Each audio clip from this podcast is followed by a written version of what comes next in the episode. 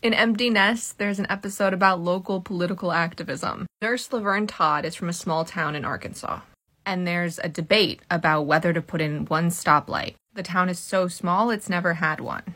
And the town decides that she should be the time breaking vote. Because she doesn't live there anymore, maybe she has some perspective. She doesn't think that it matters, leading to this interaction with her boss, Dr. Harry Weston. Anyway, whether that light goes up or not is no concern of mine because I'm not going to get involved. What kind of an attitude is that, Laverne? I'm ashamed of you.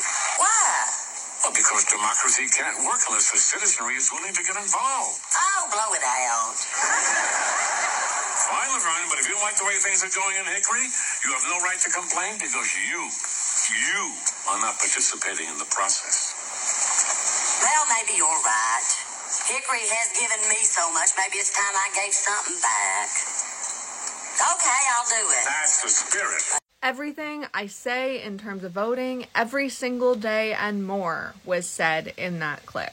You don't get to complain if you don't vote. You don't get to complain if you're not going to contact your representatives when they do something you don't like. Democracy is about people having the power, but we don't have that power if we don't use it. It's more than just voting for president. It's more than just voting at the state level. It's more than just voting at the local level. It also includes being in contact with your representatives and letting them know what you want. And if you don't do the things, then you can't complain. And no one has any excuse. If you can't vote, there are all those other ways I mentioned. And if you can vote, you should be doing those anyway. Your vote is your voice, and that voice is your superpower. Listen to Dr. Harry Weston.